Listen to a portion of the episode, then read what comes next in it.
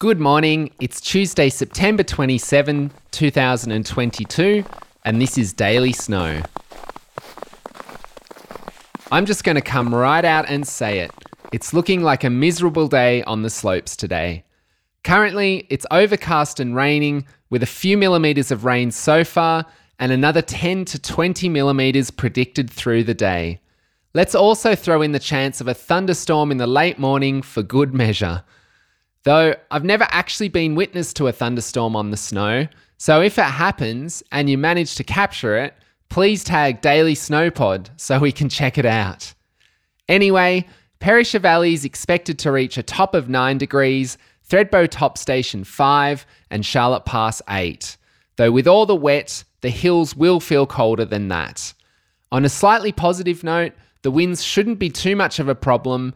It's calm right now and will hopefully stay that way down low, with moderate breezes higher up.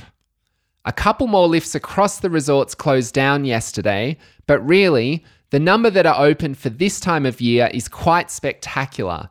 There's four at Charlotte Pass, eight at Thredbo, and in the high 20s at Perisher. If you are driving up today, you will not need snow chains on your wheels, just carry them in the boot. The roads might be slippery with the rain though, so take it easy. That's it for me. I hope you have a good one wherever you are, and I won't see you on the slopes today. But you should definitely subscribe to the podcast so you can hear me tomorrow. I'm Anthony Garvin. It's Tuesday, September 27, and this has been Daily Snow.